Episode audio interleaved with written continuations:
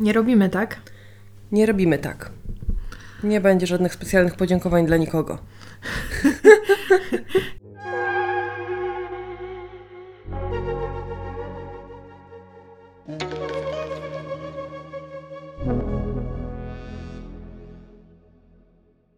E,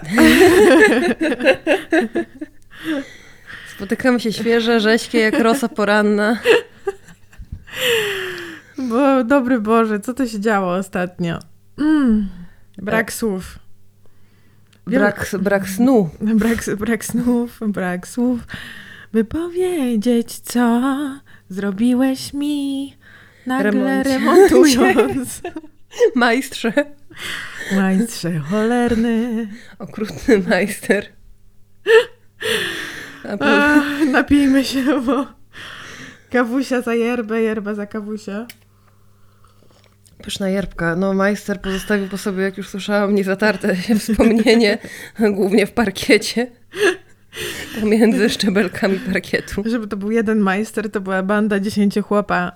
E, Przeszli przez swoje życie jak huragan wszyscy. Jest to dosyć niesamowite. Mm, Dzisiaj na klatce sąsiadka powiedziała, mm, bo niedługo u niej będą kłuć, Mhm. że ona to jest przerażona, ale patrzy, że pani Ania już taka wykąpana i rzeźka. Pani, pani Ania to jestem ja, jakby ktoś pytał. E, wspomnijmy, że mieszkanie to na jednym pół, półpiętrze, gdzie Nie, są to nie ta, to nie to, to nie ta. A, myślałam, Jakby że... Ta z dołu. Ale, ale jednocześnie ta z naprzeciwka mówi, no tak, tak, Ania bardzo dobrze już wygląda. I wtedy pan majster, który y, trzeci wszedł na tę sytuację, powiedział, ale ile ona się nasprzątała. No więc jestem Anią po prostu. Na potrzeby dzisiejszego odcinka będę Anią. Dobrze, Aniu. Cóż, cóż też Ania przygotowała dziś dla nas? Ale Ania to szlacheckie imię. Ania, nie A. Anna. Ania, Ania, Anna. Tak sobie pomyślałam o tych lekturach, które czytałam, y, a właściwie których słuchałam na dzisiaj, dlatego że y, moja droga nie byłam w stanie czytać, bo mam pył w oczach i nie wiem, które książki są gdzie, bo Malina przez ostatnie dwa tygodnie żyła na Dune, nie? no dokładnie. To powinien być temat dzisiejszego odcinka. Zendaya wal walczy z Dioną. Mój brat uważa, że jestem bardzo podobna do Zendai i strasznie y, chciałam się tym pochwalić, bo, bo uważam, że ma rację. Zendaya jest piękna i ja również, ale wracając do, Nie przeczę. do piasków pustyni. No, to był to po prostu koszmar, więc stwierdziłam, że najlepsze, co mogę zrobić przygotowując się do tego odcinka, to e, położyć się na łóżku, zamknąć oczy i włączyć sobie audiobook. Mhm. E, I słuchałam em, Marii Krüger em, e, Godziny Pąsowej Róży i tam główna bohaterka bardzo chce, żeby mówić do niej Anda. Aha. Ona jest urodzona w latach 60. XX wieku. Nie, nie, nie urodzona, akcja się toczy w latach Tą 60. Andą była, była Anda Rottenberg. Nie. Że, że Anda, bo na, na pierwsze imię ma Anna, a na drugie imię ma Danuta i jak się te dwa imiona połączy, to jest Anda i to jest bardzo uprawnione, żeby tak do niej mówić. Mhm. Natomiast e, Czekaj, jak, to jak byś miała na imię, gdybyśmy tak konstruowali imiona? ja nie mam drugiego imienia. A, nie masz drugiego imienia? Nie, nie. A bierzmowanie nie miałaś? Nie, ale powiem ci śmieszną, zabawną sytuację, bo jak ja miałam bierzmowanie, miałam bierzmowanie Jakie sobie i bardzo wzięłaś? chciałam mieć imię Julia. Aha. I pani kościelna, no bo wiesz, ile się ma lat, jak się ro- robi No, bierzmowanie. Wszyscy chcą mieć wtedy na imię Julia, nie? I pani e, kościelna, która. To znaczy pani kościelna? No taka pani, co tam wiesz, zbiera datki i tak A, dalej. okej, nie dobra. jest księdzem, nie jest. No, nie, Po prostu się zdziwiłam, bo zawsze to jest mężczyzna, a tak, mieli panią tak. kościelną. A u nas była pani z bardzo krótką, zresztą przystrzyżoną fryzurą i w garniturze, ale pani. Mhm. I, e, I pani akurat czuła się uprawniona do tego, żeby doradzać młodym ade, ade, Adeptką chrześcijaństwa. adeptom chrześcijańska i powiedziała Julia, Julia, co to za imię? Nie ma takiej świętej w ogóle. Weź sobie jakieś normalne imię. A jakie na przykład? Pytała ona mówi, Magdalena. No więc gdyby iść z tym tropem, to moje imię brzmiałoby mama. To tak jak moje. Ja mam drugie imię Małgorzata. No. Dwie matki podcast. E, tak, e, pa parentingowy. No dzisiaj trochę będzie o dojrzewaniu. Mm, Będziemy rozmawiać w ogóle, tak zapowiem może temat, jakby ktoś nie przeczytał e, tytułu odcinka, o o tym, co czyta lub czytała młodzież, o literaturze dla młodzieży. I cóż z niej czerpiemy. Czytała i słuchała, żeby tak, Tak. upra- uprawomocnić moją obecność w odcinku.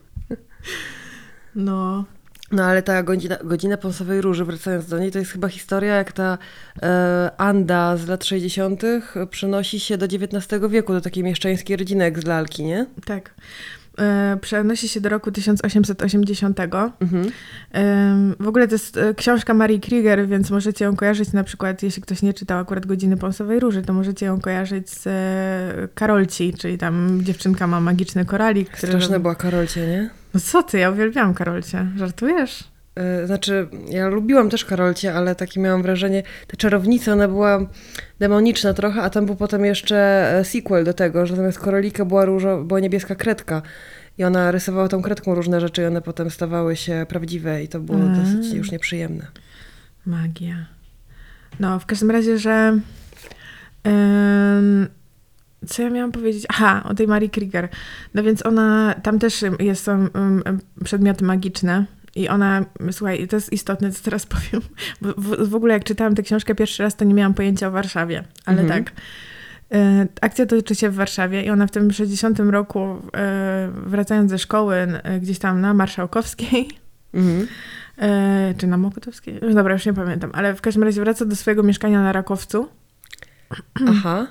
i bardzo chce oszukać rodziców, że wcale nie wychodzi z domu kolejny raz, e, chociaż nie powinna, e, bo ba- o, jest wielką fanką pływania i chce bardzo iść na pływalnię i coś tam. I chce oszukać rodziców i zastanawia się, jak to zrobić. E, I wykorzystuje do tego taki zegar, e, no właśnie taki wielki, e, może nie wielki, ale zabytkowy, właśnie jakiś taki z porcelany, pod kloszem Mhm. e, i postanawia cofnąć na nim wskazówki zegara. Ale jednocześnie jakoś tam wywijała bardzo w tym pokoju i stłukła y, szklaną oprawę y, zdjęcia swojej y, prapra, ciotki, jakiejś genowe... Nie, nie genowefy, tylko... Cholera, zapomniałam. Eugenia. Eu, eu, Dajmy jej pokój. Eugenia. No i w każdym razie, że stukła ten, ten portrecik, skaleczyła się w palec, no i krew jej padła na różę, którą ta ciotka mm, trzymała w ręku, uczyniwszy ją y, pąsową. Mhm. No i stąd pąsowa róża i godzina pąsowej róży, dlatego że oczywiście zaraz po cofnięciu y, y, wskazówek zegara ożywa y, pani z portretu y, i mówi jej, no, że z- szarpnęła się na ten gest cofnięcia czasu w złą godzinę, w godzinę pąsowej róży, właśnie wtedy, kiedy róża stała się pąsowa i w związku z tym, no, cofnęła czas na dobre. Nie o dwie godziny, jak chciała, żeby wyskoczyć na basen, tylko o 80 lat, do roku 1880. No, Kripozo, nie pamiętałam, że to było takie jakby, że ten pierwszy pomysł był taki creepy. No. I słuchaj, ale dlaczego creepy?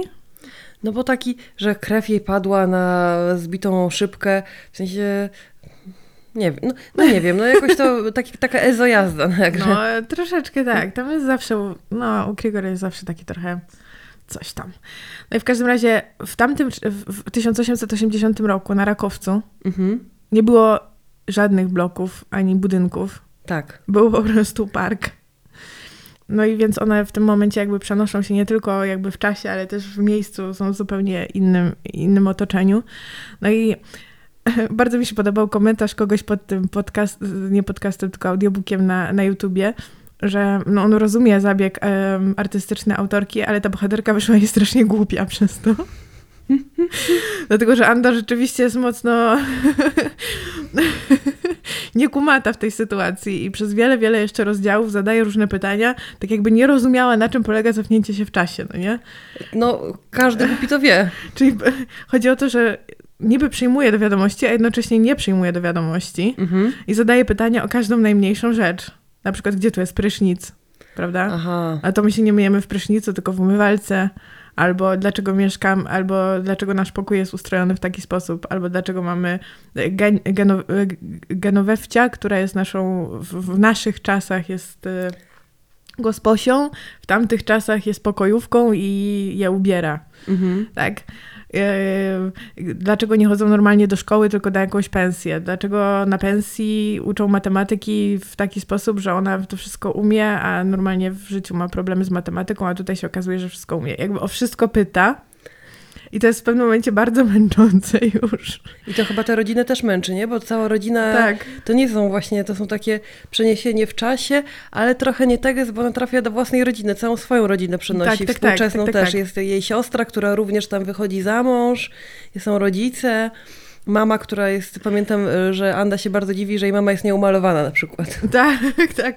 A matka się bulwersuje, jak, że ona miałaby się malować. No Jak, bo w jakaś tamtych- aktorka?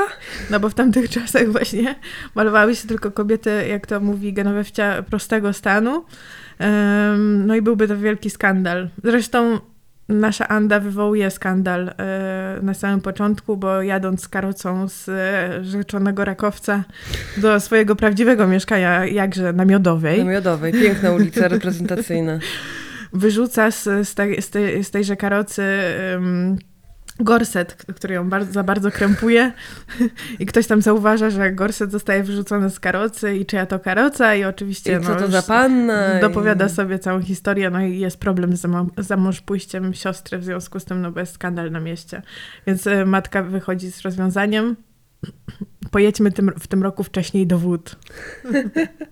Tak, i pamiętam, że właśnie jadą pociągiem, który rozwija prędkość aż 20 wiorst na godzinę. Skąd ja to pamiętam? Gdzie to, w jakim, w jakim miejscu mózgu to się No. uchowało w ogóle ta wiedza i ona tam siedzi i nie zastąpi jej nigdy niczym bardziej przydatnym, bo ona tam utknęła trwałe, że rozwinęli prędkość 20 wiorst oraz Anda bardzo się dziwiła, że trzeba wziąć paszport i jakoś mama jej musiała wyjaśnić, że no, no dziecko, no w Rosji jesteśmy teraz, a, a jedziemy do Prus. No, super to jest. Ja w ogóle uważam, że y, ta książka tak mocno zapada w pamięć, dlatego że no jest taka pełna tych szczegółów. Tam jest, wiesz, ja nawet sobie na potrzeby dzisiejszego odcinka notowałam, jakie rzeczy szokują Andę po przeniesieniu do tego czasu. Jakby po kolei. Po pierwsze, jej cio- cioteczna babka e, komentuje jej język, Mhm. że nie wolno się tak wypowiadać. Po drugie, y, jej podejście do stroju. A po trzecie, jej podejście do, znaczy podejście, jej sposób zachowywania się. Mhm. Mm, I to są, dla, dla mnie cała ta historia jest trochę o tym, żeby ta dziewczyna głupia, głupia i rozwydrzona doceniła, co ma tak naprawdę w swoim codziennym życiu, e, bo nie ma pojęcia o tym, jak, e, jakie wygody, jakie wspaniałe wolności oferuje jej, e, oferują jej lata 60. i PRL, było nie było. E, jakiejś takiej równości właśnie, na przykład sam fakt, że ona nie może się gimnastykować w tym, w tych, e, w tym XIX wieku, Mhm. bo w ogóle jakby wykonywanie ćwiczeń fizycznych jest postrzegane jako jakiś rodzaj rozpusty i wiesz, pobłażania Mhm. ciału. No, więc cudowna jest ta książka. Nie dosłuchałam jeszcze tego audiobooka do końca, więc nie, nie spoilujmy, bo muszę... ja w ogóle wymyślałam sobie, że to będzie mój taki pomysł na wakacje, Mhm. jest masę tego materiału w internecie, wszystkie lektury szkolne, wszystkie opowieści dla nastolatków, może nie wszystkie, ale jest ich wiele. I ja tak spędzę lato. Będę słuchała tych wszystkich y, kojących opowieści o głupich nastolatkach, które pakują się w problemy, a potem jakimś cudownym sposobem nich z nich wychodzą. E, wspaniała rzecz. To jest cudowne. Ja bardzo lubię wciąż teraz, jak przyjeżdżam do rodziców, e, gdzie jest w moim pokoju regał pełen książek moich e, no, z okresu nastolenstwa. To bardzo mnie to relaksuje, wiesz, że odpalę sobie, właśnie przeczytam jakiś, nie wiem, e, pamiętnik księżniczki, czy właśnie taką godzinę pąsowej róży, czy jakąś, no po prostu, no powieść dla, dla nastolatek. Dużo mam takich perelowskich rzeczy. Ostatnio jak tam byłam, to czytałam powieści Hanny Orzogowskiej, wyobraź sobie. Ach, E, a tak, czytałaś Dziewczynę i Chłopaka? oczywiście, to była moja... A, czytałam, to ja też czytałam teraz, znaczy słuchałam. Wiesz co, e, tak, ale, jeszcze, e, ale jeszcze zanim o, o Hannie Orzegowskiej, to ci powiem, że czytałam też, e, to chyba był jakiś trend w ogóle w, lat, w tych latach 60., e, że właśnie dziewczynki, nastolatki przenosiły się w czasie. Ja miałam taką książkę Małgosia kontra Małgosia. A, tak, to jest druga, no. E, w której e, jest jeszcze większy hardcore, bo Małgosia, która w ogóle e, w domu z mamą mają zawsze lodówkę pustą, mają sklep pod domem i takie to udogodnienia są tutaj w, tym, w tych latach 60., mm. przynosi się do wieku XVII, do sarmackiej Polski barokowej. Mm. Jej rodzina... Najlepsze czasy. Tak, tak. Na wyżerę. I jej rodzina jest tam po prostu e, taką szlachtą, ale niezbyt zamożną, raczej uboższą niż, niż bogatszą. No i ta, z tą wyżerą to akurat średnio, bo na przykład e, wszystko, nic nie jest słone, nie? Sól droga.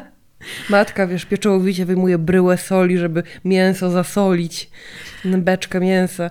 I właśnie e, ta Małgosia która jest tam przeniesiona za pomocą demonicznej siły pod postacią Dytka, który wygląda jak słomiany pająk, ale jest to demon, który ukazuje się w lustrze. No Dydo, no wiadomo. No ja nie wiedziałam, nie znałam tego przedtem. Mm -hmm. U nas na Kaszubach tylko diabeł się w lustrze pokazuje. E, ale no to, jest, no to, to jest, jest on. Tak, forma diabła. No i ta forma diabła po prostu zamieniła jedną Małgosię XVI-wieczną i ją przeniosła do tych lat 60., żeby, żeby ta Małgosia XVI-wieczna nauczyła się trochę bardziej walczyć o swoje i się tak stawiać. Mm. I właśnie ta nasza, y, która się przenosi w czasie, jest o tyle ciekawsza od Andy, że ona się nie dziwi, tylko jak już tam ogarnie o co chodzi, to próbuje to wykorzystać na swoją korzyść. I na przykład mm. próbuje zrobić tak, żeby jej nie wydano za jakiegoś e, starca, mhm. tylko za chłopaka, którego kocha. Mhm. E, I posuwa się do tego, że ucieka z nim. E, bo wiesz, Jolo, to i tak nie są moje czasy, mokrownica chce, ucieknijmy. I są, no. przeraża... I są przerażające tam momenty, jak w ramach tej ucieczki on tam, nie wiem, zachorowuje czy coś i nie mają pieniędzy i nocują w chacie u jakiegoś chłopa i tam ta Małgosia się budzi i patrzy, że coś się rusza, a to karoluchy na ścianie. Cała ściana pełna karoluchów, to było straszne. Ale dla mnie było bardzo ciekawe to w, w godzinie Pąsowej Róży, że cofamy się w czasie i oczywiście cofamy się gdzie? Na miodową. W sensie, że nie ma mm. opcji, żeby Anda miała przodków, y, wiesz, mieszkających u, u mnie na wsi. Albo chociaż, wiesz, żeby była y, 14 czy 15-letnią y, służącą w służbówce, nie? Nie, nie, nie, to, to by nie, nie, nie miało sensu. Ona musi się przenieść na ulicę Miodową, musi chodzić na pensję, jej rodzice muszą być y, wielce poważani, muszą mieć kucharkę i, y, i panią pokojówkę. I wtedy to historia się klei i ma mhm. sens i jest ciekawa, bo gdyby się cofnęła do 1880 roku do mojej wsi, to by była zupełnie inna książka. Oj tak. Może czas na taką książkę. No w ogóle tak, to mnie strasznie zainspirowało do tego. A w ogóle najpierw mnie zainspirowało do tego, że gdybym była znowu na polonistyce, to bardzo bym chciała napisać doktorat o tym właśnie, mhm. jak e, te opowieści o cofaniu się w czasie nie dotyczą y, chłop, rodzin chłopskich mhm. i że to tylko y, właśnie zubożała szlachta w latach 60. tęskni do tamtych czasów i się bardzo chce przenosić na wszelką czasie. Przenosić swoje nastolatki. No bo, no bo słuchaj, jaka jest pierwsza refleksja Andy po cofnięciu się do 1880 roku? Że jednak jest jakiś plus z życia w tych czasach, dlatego że ich mieszkanie, znaczy ich kamienica, czy tam co to oni mają, ma sześć pokoi, a nie trzy, mhm. Tak jak mają w e, roku 60 na Rakowcu, nie? I matka jest wielce uciemiężona, dlatego musi, że przyjmo- musi przyjmować swoich pacjentów e, w jednym z pokojów w mieszkaniu. Mhm. Kurde, pomieszkałabyś na takiej miodowej w sześciu pokojach? Czy no i, nie i, chciałabyś zapłacić za to? Tak? Następny plus, mhm. jest, przepraszam. No, no, no, mów, mów. Bo mnie to strasznie zbulwersowało. Następny plus jest taki, że jest kucharka, mhm. która im przygotowuje śniadanko i że mogą zjeść to śniadanko, wiesz, w łóżeczku. W łóżeczku. Mhm. No. no. No i co, kto by nie oddał za to wygód dzisiejszego życia, jak dostałby tamte? Jajeczko pod kołderką, no. Tak. Co, co to jest? Znaczy, sorry, bo tak powiedziałeś, to jajeczko do łóżeczka. Nie wiem, by to zabrzmiało pewnie jakoś obrzydliwie, nie chciałam tego. Wyobrażałam sobie normalne jajko jakby jedzone pod pierzyną, no. W sensie nie, nie pod pierzyną z głową. Pogrążam się. Tylko, że leżysz w łóżku i tak masz pod szyję, y, jak taki chory miś, nie? No. W bajce. Podsuniętą taką pierzynę i tak sobie y, wciągasz jajeczko. No i właśnie a propos, no tak, pierzyny, to jest też taki mo- motyw z głupoty Andy, że budzi się i myśli, ale czym ja jestem nakryta? Poduszką? Jakie to dziwne. Taka jakaś jest puchata. Ta kołdra. O mój Boże, to nie kołdra, to, pierzyna. Czarujące. A w ogóle dlaczego tu jest tak ciemno w tym pokoju? Już dawno ósma.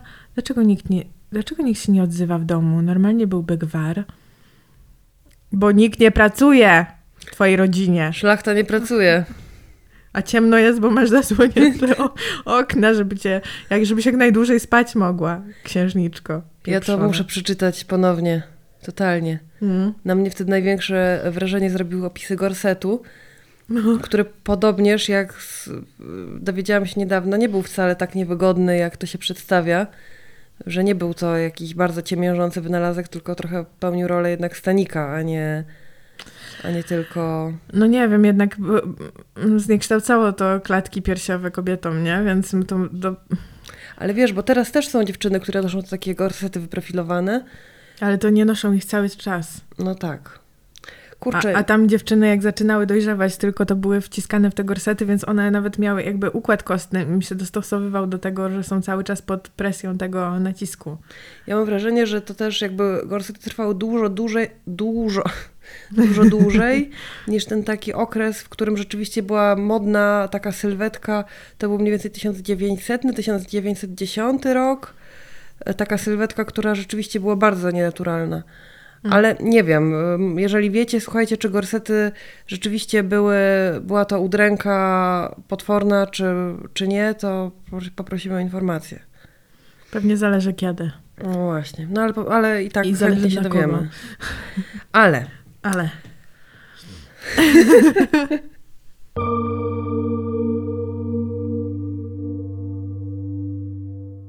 bardzo chcę jeszcze po- porozmawiać z tobą o dziewczynie i chłopaku. A, dobra, to e, słuchajcie, może być tak, bo nam tak dobrze to idzie, że ten odcinek potrwa dwa odcinki, więc najwyżej te rzeczy, które zajawiłyśmy na Instagramie, że będziemy o nich konkretnie mówić, one mogą nam się po prostu rozciągnąć na dwa, ale wszystkie się pojawią.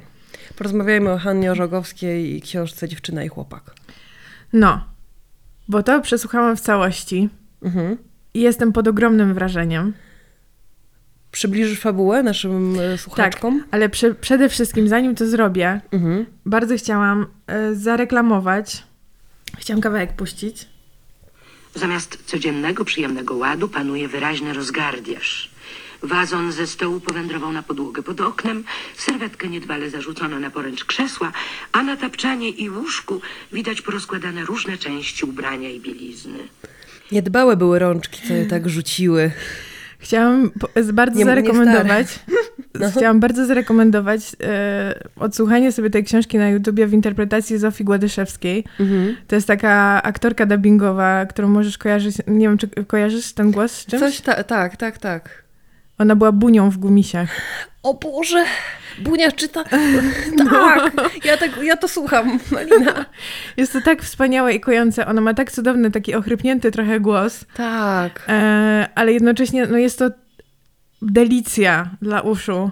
Słuchanie tego. To jest absolutnie cudowna rzecz. I no, ja w ogóle jako dziecko uwielbiałam słuchać e, Teatru Polskiego Radia i tych właśnie czytanek takich e, wieczornych, różnych baśni, co chyba kiedyś wspominałam o tym e, tutaj w podcaście, ale to tak mnie cofnęło do tych czasów, e, wiesz, e, lat dziecinnych i takiego, mm, Boże, jakie to jest przyjemne. No więc Zofia Gładyszewska, bardzo polecam.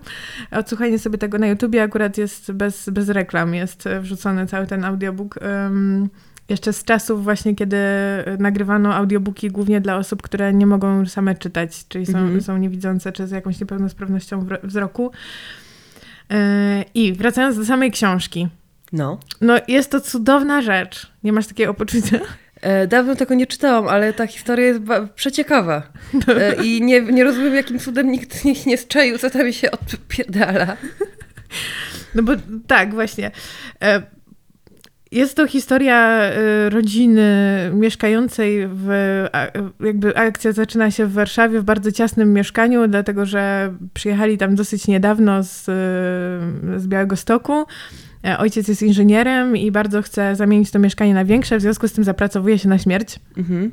E, I ojca na chwilę zostawia, dlatego że to jest osobny wątek, taki czerwona flaga, ale zostawiam na chwilę ojca. Wychowani przez ojca. Tak, tak, tak, dokładnie.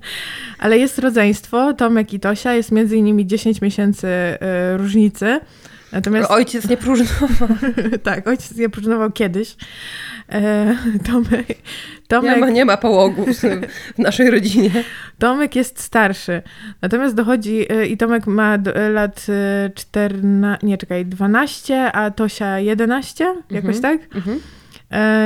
I dochodzi do takiego dziwnego zbliżenia ich wizualnego, y, siostry i brata, dlatego że Tosia zachorowuje na tyfus. tyfus. Tak. Właśnie nie wiedziałam, czym się objawia tyfus. No między innymi tym, że wychodzą ci wszystkie włosy. Okej, czyli teraz Tosia ma fryzurę na chłopaka. Tak, ma dokładnie taką samą fryzurę jak jej brat Tomek. Są mniej więcej w podobnym wieku, nadal nie ma jakichś bardzo widocznych drugorzędowych cech płciowych, no bo jeszcze są młodzi. Mhm. oboje. Mm, No ale Tomek jest strasznym urwisem i co mnie pierwsze urzekło w ogóle w... Czy mogę już tak mówić, czy opowinnam najpierw fabułę? Dobra. I w każdym razie zamieniają się rolami, kiedy mama wyjeżdża jako pierwsza z domu do Ciechocinka na dowód właśnie, Mhm. żeby podreperować zdrowie. E, Dzieci też muszą wyjechać z domu, żeby ojciec miał spokojną głowę, dlatego że musi dokończyć projekt Szkoły Tysiąclecia na konkurs architektoniczny. I dzieci mają być rozesłane w dwa kierunki. Jed, jeden syn ma pojechać do leśniczówki do brata ojca, e, żeby, Stefana. Stefana, tak, żeby tamten go trzymał krótko i żeby go w końcu wychował. Mhm. E, natomiast e, Tosia ma pojechać do ciotki. E, Teresy. nie. Ciotki Inki, ciotki. Jezu. Iren E, i ciot- Iwony i...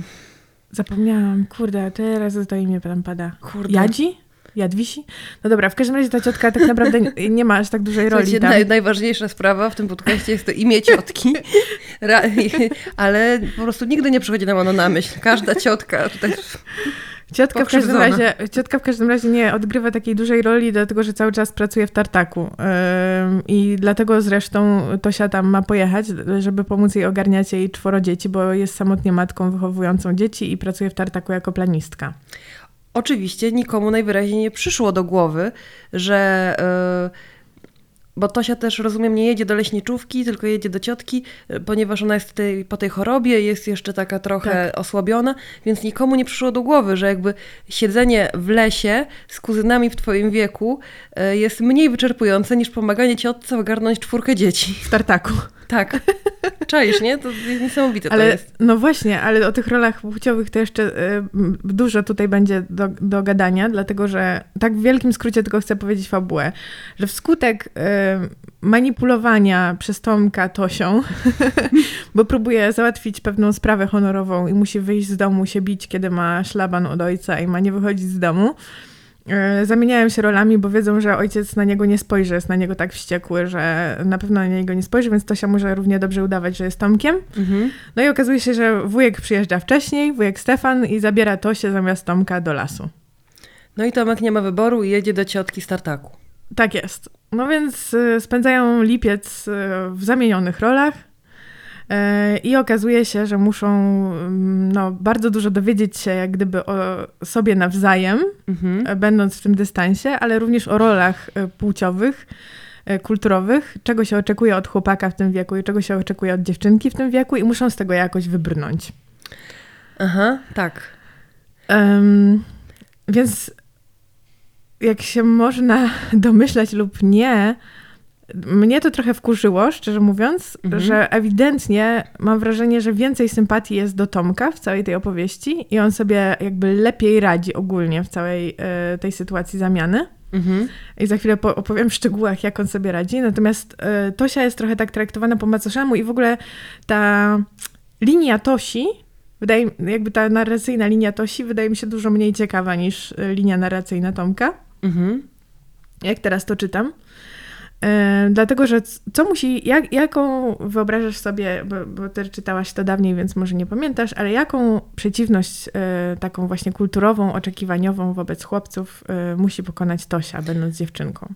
No to się na pewno ona się nie może bać, nie? To znaczy, że nie może się bać myszy, nie Mhm. może się bać e, ciemnego lasu, nie może tam bać się rąbać. No, musi być też silna, to tam jest chyba też ten wątek, że, że śmieją się z niej, że jest słabeuszem, że nie umie drwa narąbać czy coś. Tak, tak, tak. Nazywają ją szczypiorkiem. Ale jest po tyfusie, nie? Więc e, nie dziwota.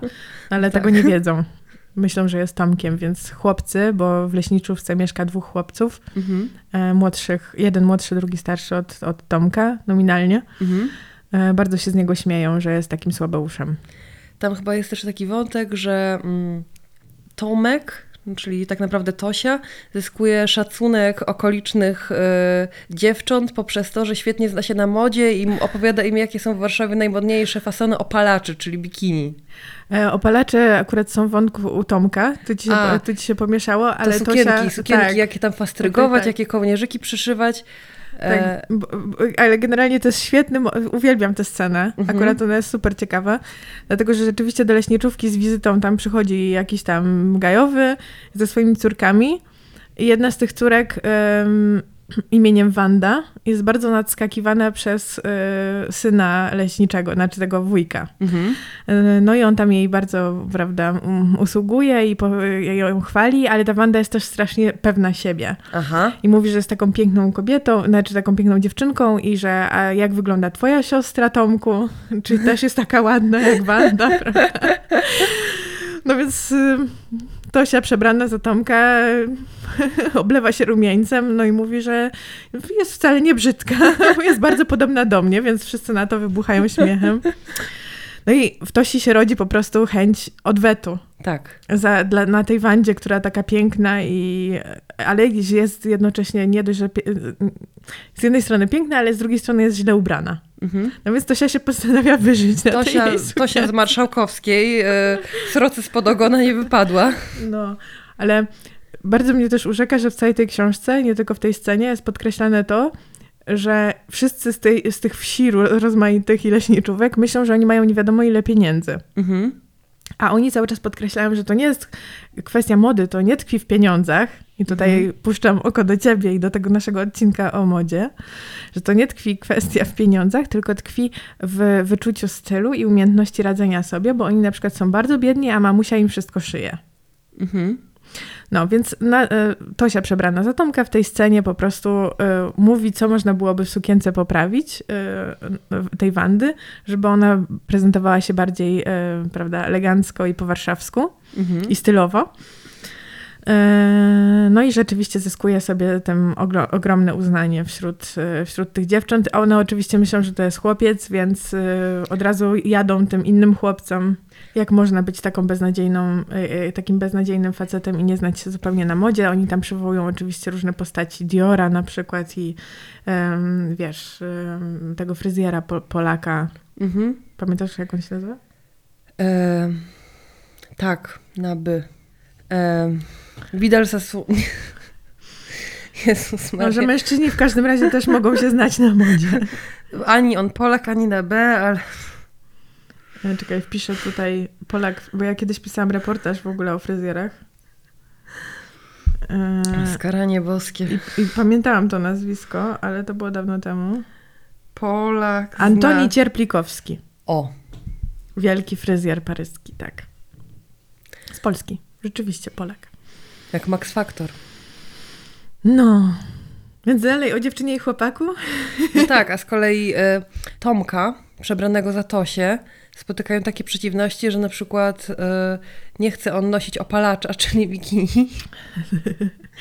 A także e, chyba wszyscy mają problem, że to dziewczyna, a takie ma, nie wiem, posiniaczone, odrapane nogi, jakieś takie są historie. Nie, to na samym początku. On, mm, że musi się kryć, mm, jakoś ubierać w dłuższe rzeczy, bo jest rzeczywiście potłuczony po tej bójce i żeby nie, no, żeby nie zepsuć dobrego imienia Tosi, że ona taka...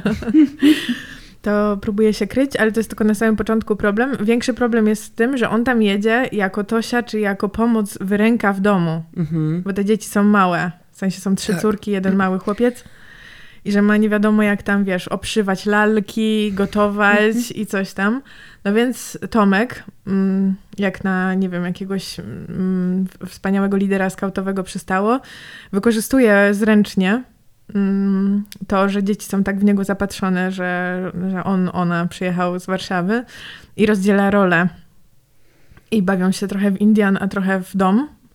Że każda córka odpowiada za odpowiedni departament. Ta za gotowanie, ta za sprzątanie, ta za mycie, a Juzinek o, o, o, oporządza kury. Pamiętam tego, Ju- Juzinek miał 6 lat. Pamiętam, bo ja też to czytam, jak miałam 6 lat i byłam bardzo zbulwersowana, że tak odnoszą się z lekceważeniem do tego Juzinka, że jest, tak, że jest taki mały, jeszcze nic nie rozumie, ja przecież mam 6 lat i totalnie wszystko czaję. No, no tak, ten Juzinek, on jeszcze, ojej, bo tam jest wątek sąsiadów, którzy im bardzo zazdroszczą, no bo co robi Tomek? Tomek, żeby zmotywować swoją rodzinę do, znaczy te, te małe dzieci do utrzymywania jego mitu, powołuje aka... AKD, czyli atomową, e, atomowa, Akademia? nie, aka, atomowa ko... Koalicja domowa? Mm, kom- komitet? Komendatura domowa, atomowa, Komitet? nie pamiętam, ale w każdym razie AKD i mówi, że on się będzie tutaj zajmował zarządzaniem. Mhm. E, Oni mają wszyscy rozdzielone role, on będzie zarządzał oraz dbał o rozwój kadr i podnoszenie, i podnoszenie kompetencji, czyli będzie ich szkolił na przykład z, ze strzelania z procy. Mhm.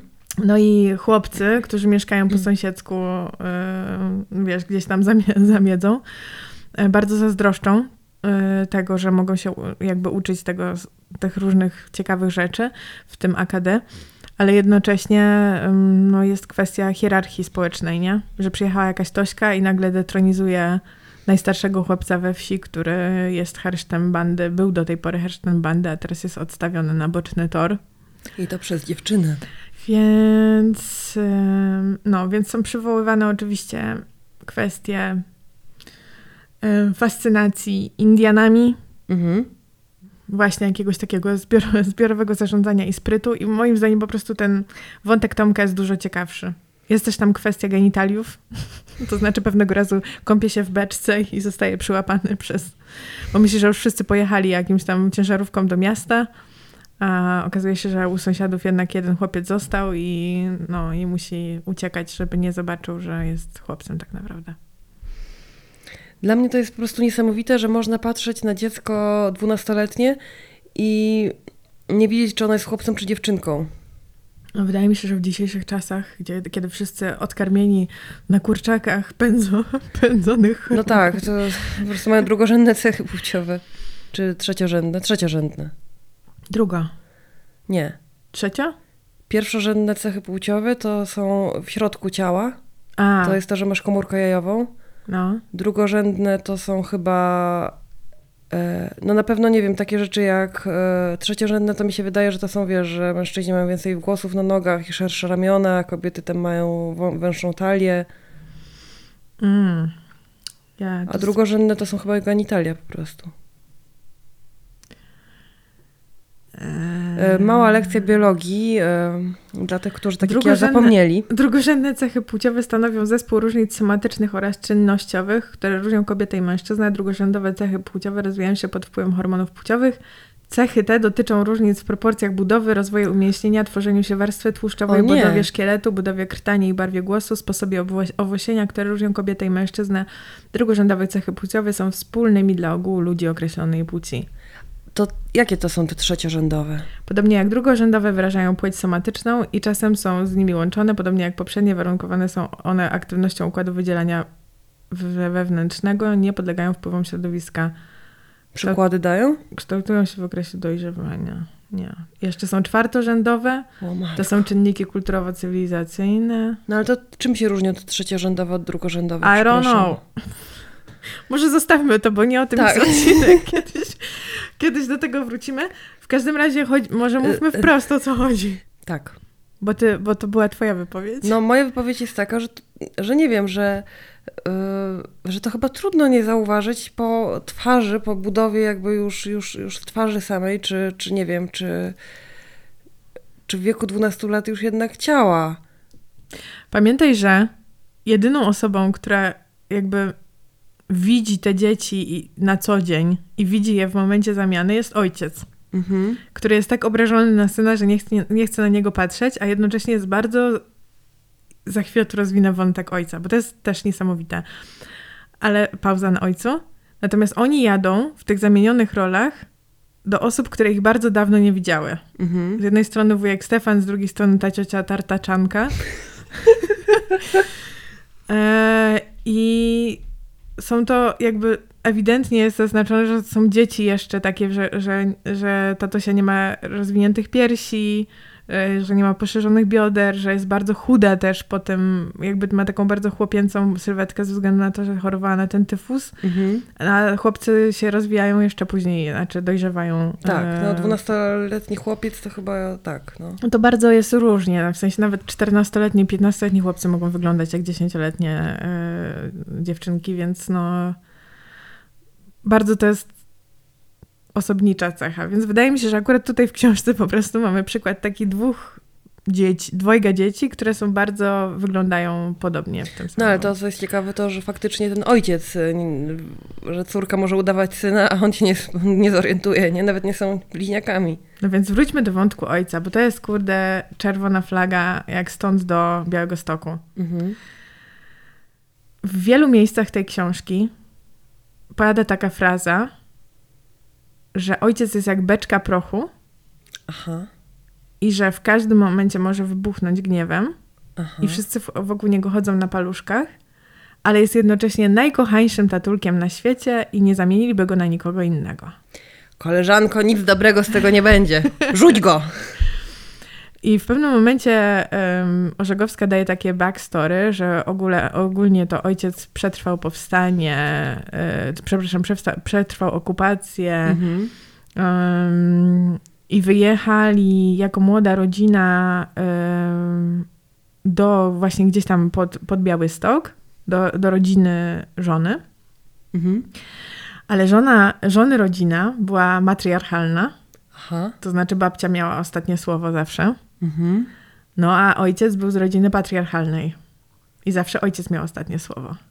I nie mógł się dogadać ze swoją teściową, więc wkurzony w jednej chwili zabrał żonę i córkę i wrócił do Warszawy, znaczy załatwił sobie mieszkanie w Warszawie mini i się przeprowadzili. Natomiast syna zostawił za sobą Aha. w tym Białym Stoku, żeby tam dokończył szkołę i dopiero potem do nich przyjechał, jak już będą mieli większe mieszkanie. Więc syn jest porzucony tam, Wow. e, w pewnym sensie z babcią, żeby, żeby sobie radził. Oni przyjeżdżają w tym momencie do Warszawy i, i sobie urządzają życie. I ojciec jest strasznie cięty na tego syna. Non stop. I mówi tak, ja jakbym go stłukł, ale rodzice mnie bili, to ja już nie będę bił. I rozumiem, że to jest objaw tego, że on jest bardzo progresywnym ojcem. Tak, tak, Być tak. może rzeczywiście jak na lata 60. to był objaw jakby progresywności dużej. Niechęć do kar fizycznych. Tak mi się wydaje, jednakowoż i wszelako. E, no jest tam samo to właśnie, że on nie rozpoznaje, wiesz, które dziecko jest które. Tak. Rozumiem, że intryga tego wymaga, nie?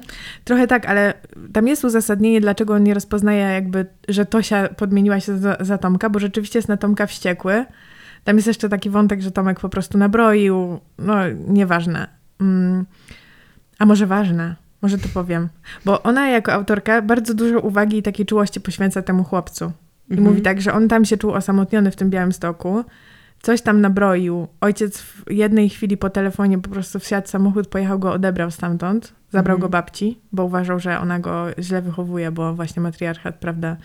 Więc go zabrał do domu, żeby, Babskie wychowanie. tak, żeby go trzymać krótko. On na ostatni semestr ósmej klasy chyba, to jest tak, czy siódmej klasy, nie, Mhm. już nie wiem, jakby na ostatni semestr zostanie przeniesiony do warszawskiej szkoły o bardzo wysokiej, e, wysokim poziomie nauczania i musi się odnaleźć nie dość, że w nowym środowisku, to w tym nowym systemie nauczania i dostaje na koniec roku dwóje z historii. Mhm. I ojciec za te dwóje jest na niego tak wściekły, że nie chce z nim rozmawiać, Boże. Bo będzie miał poprawkę z historii i to jest taka po prostu taki skandal. Wiesz, co ci powiem, nie? Tomek jeszcze nie pójdzie sam na terapię, bo jeszcze e, za wcześnie się urodził, ale jego dzieci będą chodzić na terapię i będą przerabiać to, co dziadek wyprawiał. I to jest tak dziwne, po prostu jeszcze na koniec oczywiście, wiecie, no te wszystkie wątki się rozwiązują, oni już siedzą razem w tym warszawskim mieszkaniu, mama, tata, dzieci I ojciec pyta, ale dlaczego wy to w ogóle zrobiliście, nie? Dlaczego wy to w ogóle zrobiliście? E, a to się mówi, tatusiu, bo myśmy się tak strasznie bali, że ty się, e, że ty się zezłościsz. E, I on patrzy w okno, tam w dal, wiesz, po prostu w horyzont rozwijającej się i budującej Warszawy, jak to inżynier. Tak. I mówi, to wy się mnie aż tak boicie? I oni wtedy dopadają mu do nóg, całują go po rękach i mówią, tatusiu, ale my cię najbardziej kochamy na świecie, jesteś najwspanialszy. No i prawda, kamera zoom out i happy ending. Bo ojciec się jorgnął, że, te, że dzieci się go tak bały, aż że się postanowiły zamienić i przez miesiąc ciągnąć te... I oczywiście więcej poświęcenia było ze strony Tosi, no bo ona kryła brata. Mhm. I musiała się na przykład uczyć tej historii. Nie ze swojej A. klasy, tylko z klasy wyżej przez całe wakacje. No tak, bo Tomek miał poprawkę, więc to się musiała się uczyć jego historii. Więc siedziała całe lato, czy tam pół wakacji, po prostu ucząc się tej historii, żeby, żeby jego kryć, no. Super. No, niesamowite. Chętnie wrócę do tego. I- I tam jest po prostu też tyle wątków, że ta matka niby, ta matka, ona w ogóle nie ma, tam nie ma jakby mięsa w tej postaci. Cały czas jest ten groźny ojciec, jak chmura gradowa, takie, takie tam są porównania. Mhm. A ta matka, przecież ona wyszła z rodziny, w której jej matka miała jakby, wiesz, zdanie i tak dalej. Albo to taki był matriarchat, że po prostu ma matka tej matki, czyli babcia Tomka i Tosi, ona nie była matriarchalna, tylko była tyranką domową i stłamsiła No, no, córkę, no. a potem chciała tłamsić ziem- zięcie, nie? Więc wycho- wychowała podwładną. W każdym razie ta matka we wszystkich scenach, kiedy ma coś do powiedzenia, jakieś zdanie, albo jest przywoływana jako postać, to jest mówione, że ona jest najkochańsza na świecie i tak dalej, ale ojcu zawsze ulega. To znaczy stwarza pozory, Mhm. że konsultuje pomysły ojca, ale tak naprawdę przyznaje mu rację i mówi tak, tak, tak jak, tak jak zrobimy, tak będzie, tak, tak jak ty mówisz, to będzie najlepiej.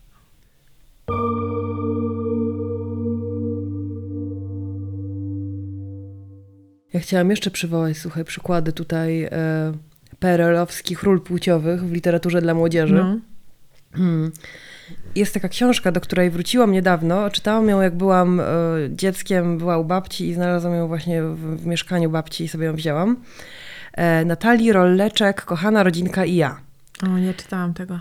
No, to nie była jakaś taka pisarka tak znana jak e, Hanna Orzogowska albo, albo nie wiem, właśnie różne Musierowicz, o których za tydzień, czy, czy inne tam, nie wiem, Siesickie. E, To raczej była... O e, których za tydzień? o których za tydzień zapewne również. E, Natalia Rolleczek, te książki, które one pisała, one się dzieją też w latach 60., ale to są trochę dla starszych lekko dzieci czy, czy młodzieży.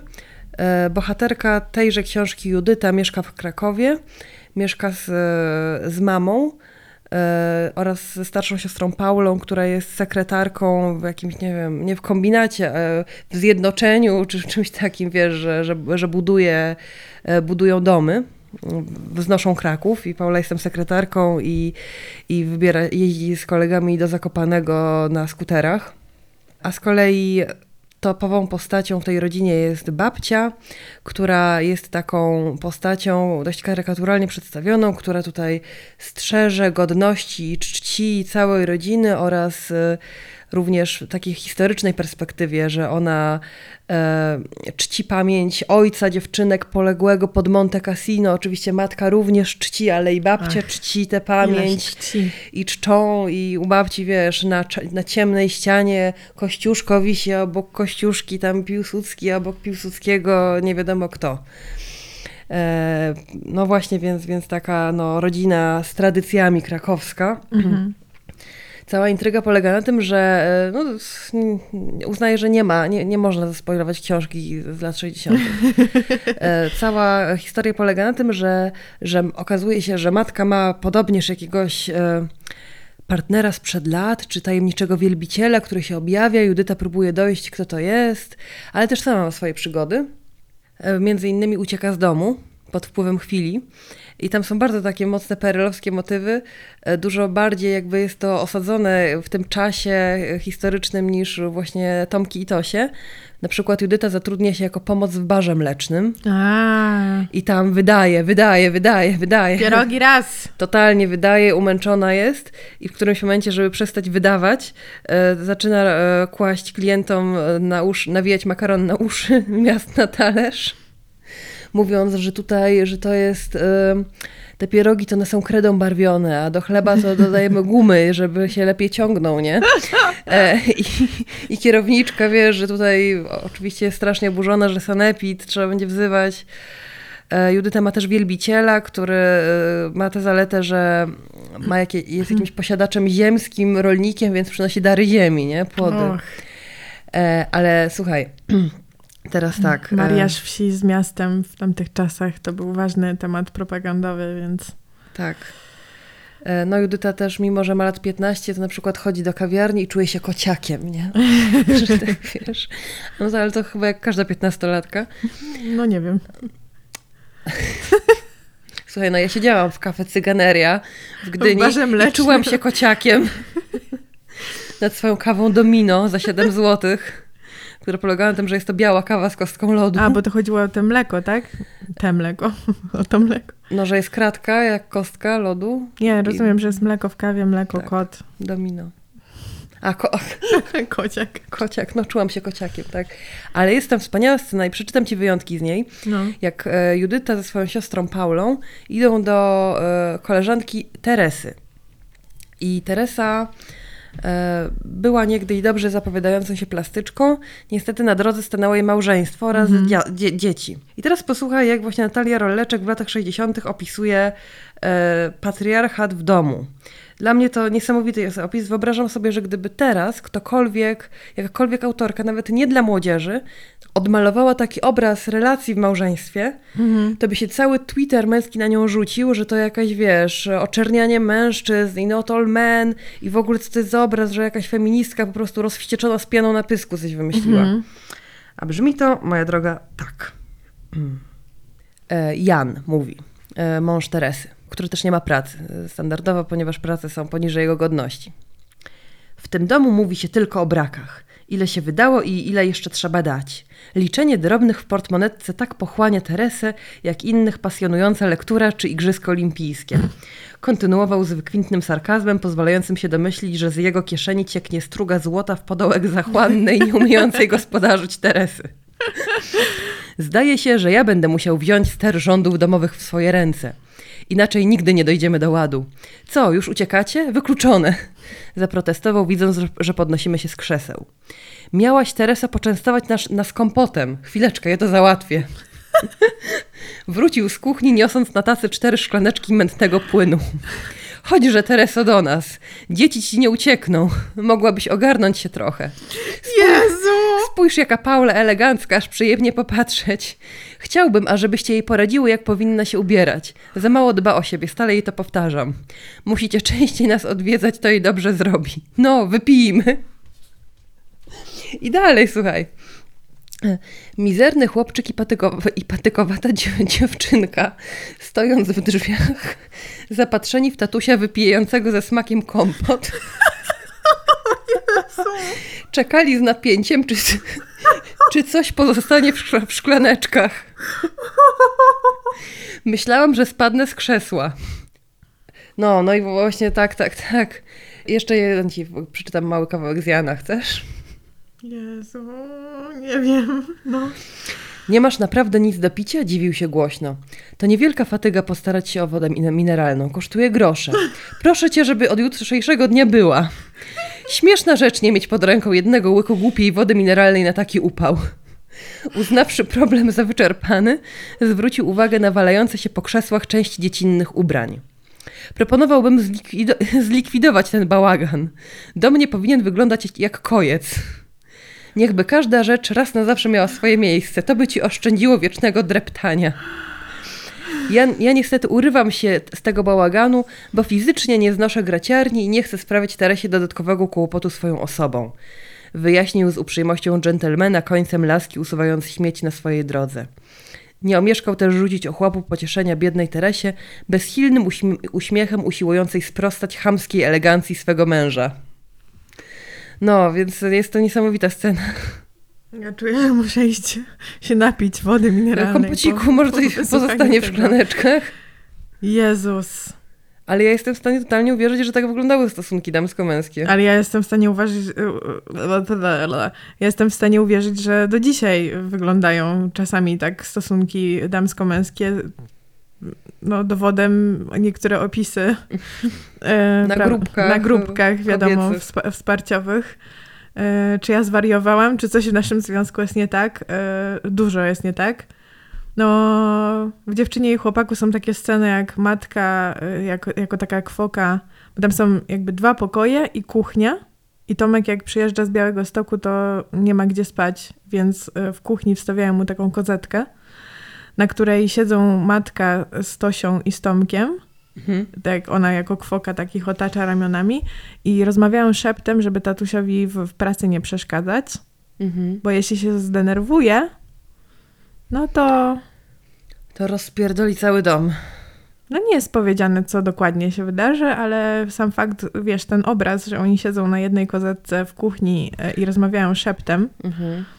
no Psycholog powiedział, że jest zachwiany układ y, relacji w triadzie rodzice-dzieci. No w ogóle ta matka jest nieobecna w tej, w tej powieści, mówiąc wprost. Kompletnie jej nie ma tam.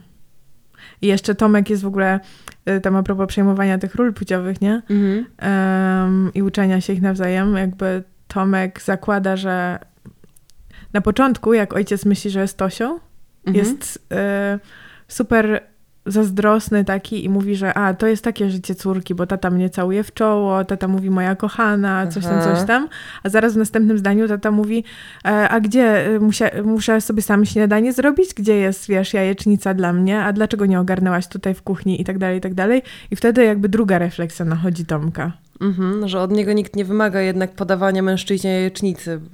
Tak. I najlepsze jest to, że Tosia, tam jedna z pierwszych scen w książce jest taka, że Tosia mówi Tomkowi, żeby sam sobie coś uprasował, a on mówi, że nie będzie się takimi babskami, babskimi rzeczami zajmował. A Tosia mówi, co ty jesteś taki zacofany? Czy ty nie wiesz, że żyjemy w XX wieku i że y, chłopak może robić to samo, co dziewczyna? Aha. I potem Tomek to samo cytuje, jak wyjeżdża do tego tartaku, tam się tymi dziećmi opiekować. Em, Cytuje Tosię jako właśnie taki, niesie taki progresywny message w swojej własnej obronie, nie? Aha. Y, udając, że to on Jest autorem tych słów. jest autorem tych słów. No. Co za toksyna! I to było normą jeszcze 60 lat temu. Kurde, to już 60 lat. Patrz, niedługo będziemy tak daleko, Jak Anda. jak Anda swojej ciotki namiodowej.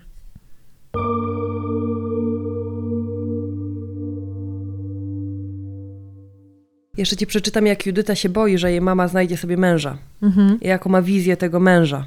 Okej. Nazywa go pogromcą, bo wyobrażasz sobie, Jest. że to będzie pogromca o silnej ręce. Oczywiście to Judyta jest dość egzaltowana, nie?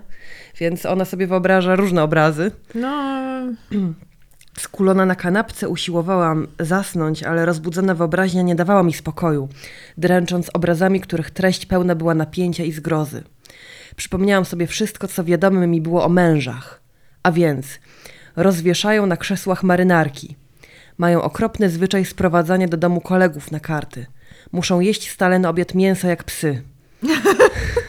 Rozwodzą się albo znikają, pozostawiając na stole czy za ramą świętego obrazu kartkę. Nasze charaktery nie zgadzają się. Rób jak uważasz, ja też mam swoje prawo do szczęścia. W każdej gazecie można było znaleźć takie i tym podobne zwierzenia porzuconych kobiet. No.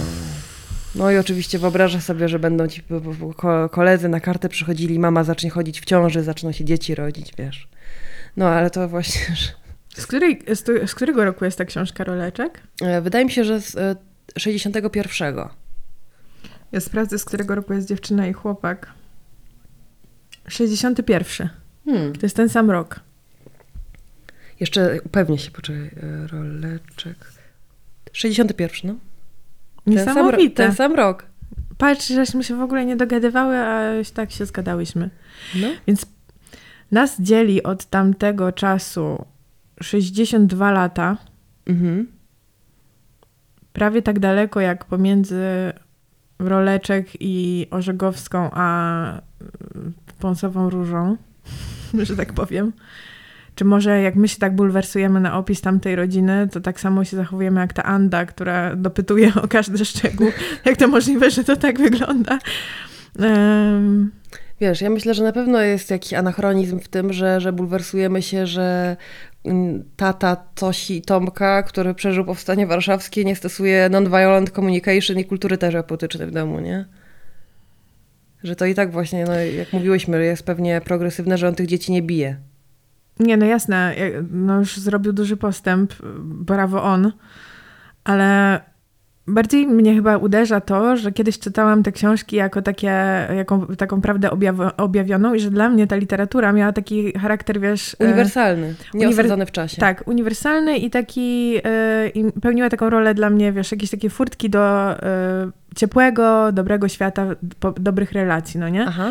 Więc ja jak czytałam o tym, że to jest sprawnie funkcjonująca rodzina pełna ciepła, miłości i zaufania, to brałam to po prostu z dobrodziejstwem inwentarza. Po prostu zakładam, że tak jest, no nie? Mhm. No bo jakby wydaje mi się, że to jest taka lektura, wiesz, jak taki komfort, e, comfort book, no nie? Że czytasz to, ja nawet teraz to czytam z takim poczuciem, że, że mogę się przy tym zrelaksować, że mogę poczuć się dobrze i pośmiać się z tych przygód, ale nie relaksuje mnie już wątek ojca, a kiedyś przyjmowałam to, że tak po prostu jest, tak, że są tatusiowie, bo moje koleżanki miały na przykład, wiesz, na y, osiedlu takich tatusiów, którzy y, cytując Orzegowską, jak już powiedział, to powiedział Aha. i dwa razy powtarzał nie będzie i nie ma w ogóle opcji sprzeciwu ojcu.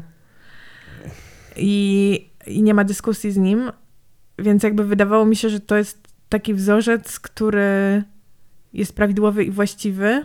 Mhm. I to mnie chyba jakoś tak teraz porusza i wzrusza, że czytam to jeszcze raz i myślę sobie, kurde, to jest opis po prostu No tyrana. tyrana i patolii totalnej, no. Tak, choleryka, który... Ale jakie tam jest po prostu też norma, norm, y, próba normatywizacji, normal, unormalniania Mhm. tego, że wszyscy się go boją, Mhm. ale że jednocześnie jest to jakiś wymiar miłości, że ta miłość może być zasadzona na strachu i że, i że tam jest wiele razy w tej książce podkreślane, że on jest najkochańszy na świecie, chociaż te dzieci, no jakby jako żywo nie mają z nim żadnej relacji. On nawet nie wie, jak te dzieci wyglądają. One są w stanie go oszukać, zamieniając się płciami. Matka by rozpoznała od razu i mówią to wprost. Słuchaj, to na czym polega ta relacja? Dlaczego ten tatuś jest najkochańszy? Co on takiego robi? No właśnie nie wiem. Hmm. Tam nie ma żadnego pozytywnego przykładu, w którym ojciec robiłby rzeczywiście coś albo z tymi dziećmi, albo coś dla, dla tych dzieci. Dziecko krzyczy. Akurat dziecko. Pewnie tatuś na nie spojrzał krzywo. E, albo dla tych dzieci robi coś takiego, co, e, co byłoby inne ni- niż. albo dla tych dzieci robi coś takiego, co byłoby inne niż e, po prostu praca na rzecz zdobycia większego mieszkania. Mhm. On w domu nie sprząta, nie pierze, nie gotuje. Wszystko No ale to się sobie... całuje w czoło. Mówi, kochana córeczko. No ale to się miała tyfus. Ale nie ma pojęcia o Tosi. No tak. No bo jej nie rozpoznaje, że to jest Tomek. Jezu, wyobrażasz sobie coś takiego? Wow. No nie mam brata, co prawda, starszego 10 miesięcy, ale... No ja, ja przypominają mi się takie historie, wiesz, e, ludzi, którzy, ojców, którzy nie pamiętają, jakiego dzieci mają na imię, nie? No Albo bo ma ich tam siedmioro E, i... Albo idą odebrać dziecko z przedszkola i wracają z cudzym. No właśnie. No i to jest mniej więcej ten poziom, nie? Czyli wie- wiedząc, że takie historie zdarzają się w prawdziwym życiu, Powiem jeszcze, no, urealnia to Tak. postać taty. Powiem jeszcze jedną rzecz, która mnie tam zmroziła, to znaczy, że ojciec miewa dobry humor, Mhm. jeśli idzie do swojego drugiego kolegi inżyniera na jakąś tam, wiesz, imprezkę. Oczywiście nie Na, zabiera na, ze na sobą, maluszka. nie zabiera ze sobą żony, tylko idzie po prostu, wiesz, i tam żona No, tamtego... Do kolegów na karty, tutaj nie do pałki, rozwieszają pewnie marynarki na krzesłach i jedzą mięso jak psy, no. On jest taki zadowolony, jak wraca i w takim dobrym humorku, że wszyscy się w domu cieszą, że on jest w takim dobrym humorku, a ja, ja w podtekście czytam, że on jest A, pijany, B, że być może ma romans w ogóle z kimś tam. Bo wypowiada się w wielkich superlatywach o żonie tego pana drugiego inżyniera i że co to ona mu nie ugotowała, nie? E, albo, nie wiem, czy to jest zgodne z psychologią mężczyzny, który ma romans, on raczej milczy wtedy o kochance, żeby się nie zdradzić. E, ale to w takim razie ta jego pra- on pracuje i pracuje, żeby zdobyć to większe mieszkanie, tego mieszkania wciąż nie ma. No kto wie, może wiesz, e, żona myśli, że jest w pracy, a on tup tup. No, Do biblioteki. do biblioteki. Kto wie, kto wie. Ale właśnie raczej myślę, że to jest tak, że on wraca nabzdręgolony, e, śpiewając szła dzieweczka do laseczka i rzucając się z dziećmi poduszkami, jak przyjdzie, nie? Bo jest taki weselutki. Dopóki nie padnie, ale po prostu wydaje mi się, że jest to jakiś rodzaj zdrady, nawet nie takiej, że on ma gdzieś tam kochankę, ale zdrady emocjonalnej. Tak, że w domu jest dla najbliższych po prostu tyranem, a wychodzi i tam jest czarującym Tak. po prostu tutaj gościem i... Że w domu jest po prostu, wiesz, na, w napięciu, on musi pracować i on musi tutaj ten, ale i zrelaksować się i dobrze bawić i być y, uroczym i szarmanckim i w relacji i w kontakcie, to idzie do po prostu do sąsiadów. Co przeszkadza, aby poszedł z żoną? Ja nie wiem. Znaczy ona akurat wyjechała do Ciechocinka w tej powieści, ale Ja to muszę zgłę- zgłębię to, zgłębię. fajnie by było, jakbyś ty przeczytała i powiedziała mi, co ty w tym widzisz, bo dla mnie to było Posłuchała super najlepiej. uderzające. No, Zofia Gładyszewska. Ja sobie posłucham tego. Ja, ja jej tak zazdroszczę tej barwy głosu. Ona ma taką, taką chrypeczkę tutaj, coś takiego, co jednocześnie jest bardzo ciepłe. To znaczy nie masz Mhm. takiego wrażenia, że to jest chrypeczka, wiesz. E, to nie jest chrypeczka, no, je ne regrette rien. To jest prze, przepiękny głos. O, wspaniale się tego słucha. I w ogóle Orzogowska, wow. Jaką ona ma w ogóle, jaki ma talent do powiedzonek. Mhm. Chciałam w ogóle zakończyć dzisiejszy odcinek powiedzonkiem Tomka, ulubionym. No. Ale to za chwilę. Ale ma taki talent do takich fraz. Yy, wiesz, no nie wiem, czy ona musiałabym to zgłębić, ale na przykład wyobrażam sobie, że mogłaby zrobić niezłą karierę, karierę w, rekla- w reklamie, w wymyślaniu różnych tam, wiesz, takich ym, haseł chwytliwych.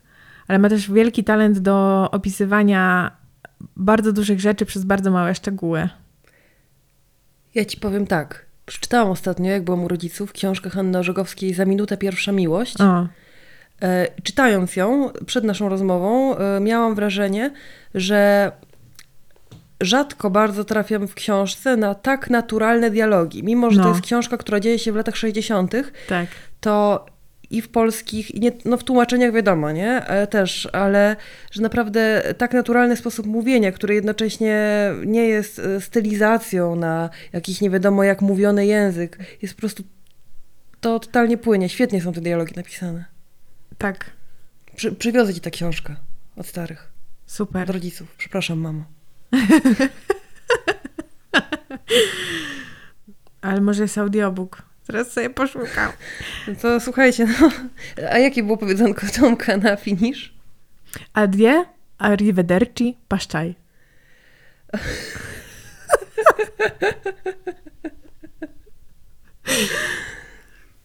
No to kochani, kochane, dziękujemy Wam bardzo za odsłuchanie naszych refleksji. Dziękujemy naszym imiennym matronkom i patronom, a są to Talia, Magda Płocka, Wojciech Kur i Ciasteczko Imbirowe. E, Dziękujemy. E, Na następny odcinek przeczytamy jeszcze więcej książek za te pieniądze. E, No i wszystkim Wam, słuchajcie, życzymy powrotów miłych. Może to natchnęło kogoś do zajrzenia do swoich książek ulubionych z dzieciństwa, które były dawniejsze niż wasze dzieciństwo, a które braliście za dobrą monetę z dobrodziejstwem inwentarza, jak my starego Tosi i Tomka. Um, bardzo chętnie przeczytamy też o waszych ulubionych lekturach. Podrzucajcie nam tytuły, bo my tutaj zrobimy z tego odcinka może mały cykl. Ja mam taką nadzieję, bo mnie to bardzo dobrze robi, czytanie tych książek. Więc jeśli czegoś jeszcze nie czytałam, to bardzo chętnie przeczytam z waszych sugestii, e, które to lektury robiły wam tak ciepło w sercu, jak em, mi obraz leśniczówki wuja Stefana. Mm, Ja też kochałam ten obraz leśniczówki.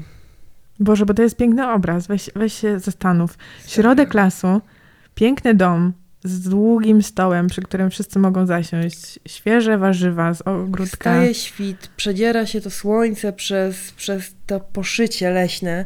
Ty No. wstajesz, nie masz obowiązków, tylko musisz z kuzynami drawa narąbać. Fajna zabawa. Śpi No jamnik ci w nogach, a masz Książkę do historii poczytać. Jam, jamnik ci śpi, siano pachnie. siano pachnie, masz był taki pokój na facjatce z widokiem na sad stary. Boże, i masz już dwa miesiące, nic nie musisz, żadnej szkoły, Otóż to. żadnej pracy. Ja kupiłam śpiwór wczoraj, słuchaj. Pod namiot będę iść. Super. Ach, a wolałam do leśniczówki wuja Stefana z grubym jamnikiem. Kochani, życzymy Wam pięknych doświadczeń wakacyjnych, jeśli ktoś ma szansę y, się wyrwać w jakieś wakacyjne ustronie, chociaż na jeden dzień, Choćby i do ciotki z tartaku. choćby i do ciotki z tartaku, do Żemajtisów, to naprawdę zróbcie to. Albo jak nie możecie wyjechać, bo jesteście uziemieni z nogą w gipsie, albo, macie z tyfusem, tyfus. to po prostu sięgnijcie do tych pięknych, pięknych lektur. Boże, jakie to jest cudowne. Dzięki, dzięki Bogu za literaturę. Sko- skończmy może tak.